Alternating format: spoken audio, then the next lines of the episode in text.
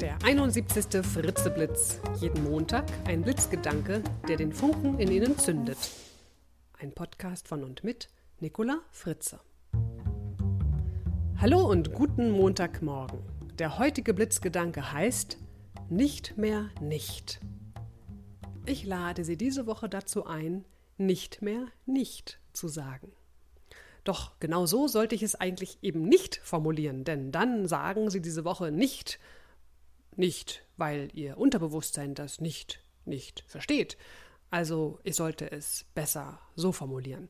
Ich lade Sie diese Woche dazu ein, zu sagen, was Sie wollen, anstatt zu sagen, was Sie nicht wollen.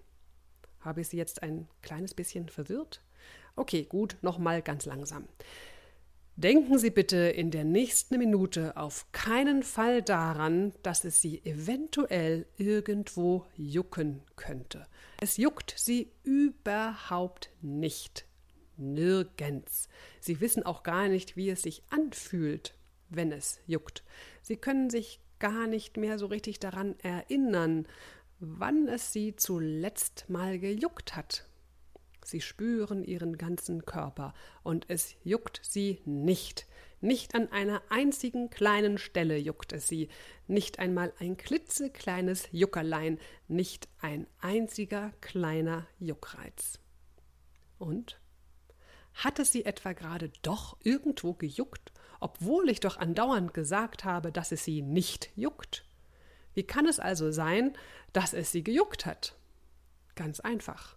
Ihrem Unterbewusstsein habe ich die ganze Zeit über gesagt, dass es sie juckt.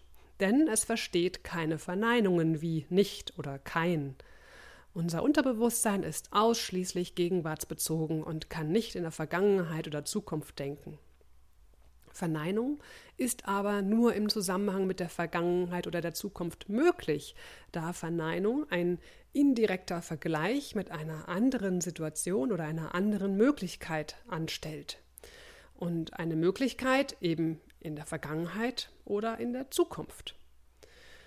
Diesen Vergleich kann nur unser Verstand herstellen. Er kann feststellen, dass ich jetzt nicht stehe, während das Unterbewusstsein nur wahrnimmt, dass ich gerade sitze. Welche Bedeutung hat das also in der Kommunikation? Wenn wir jemanden auffordern, etwas nicht zu tun, fordern sie ihn unbewusst auf, genau das zu tun, was sie nicht wollen.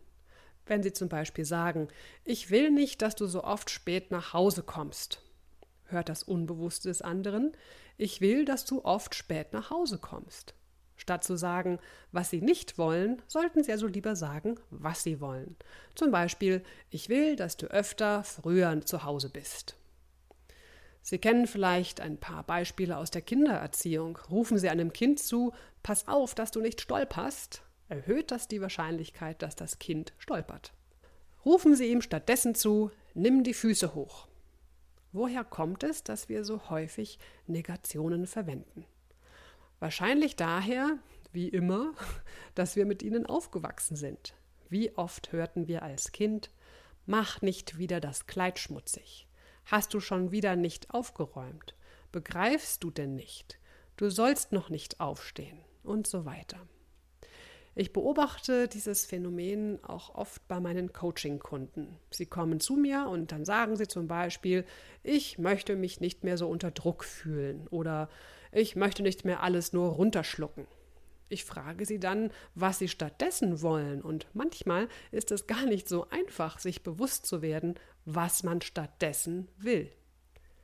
Achten Sie mal diese Woche darauf, wie oft Sie selbst oder andere Menschen sagen, was Sie nicht oder nicht mehr wollen, und fragen Sie dann ganz gezielt, was Sie stattdessen wollen. Und noch was. Wenn etwas positiv ist, dann formulieren Sie es doch auch bitte, bitte positiv. Statt das Essen schmeckt nicht schlecht, sagen Sie, das Essen schmeckt gut. Statt das ist nicht schwer, sagen Sie, das ist einfach. Hört sich doch gleich ganz anders an, oder? Und erzeugt vor allem auch ein ganz anderes Gefühl.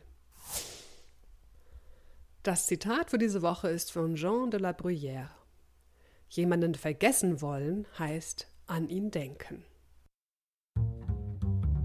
Ich wünsche Ihnen eine positive Woche Bis zum nächsten Montag, Ihre Nicola Fritze. Weitere Informationen zu meinen Vorträgen, Workshops und Coachings finden Sie auf www.nicolafritze.de.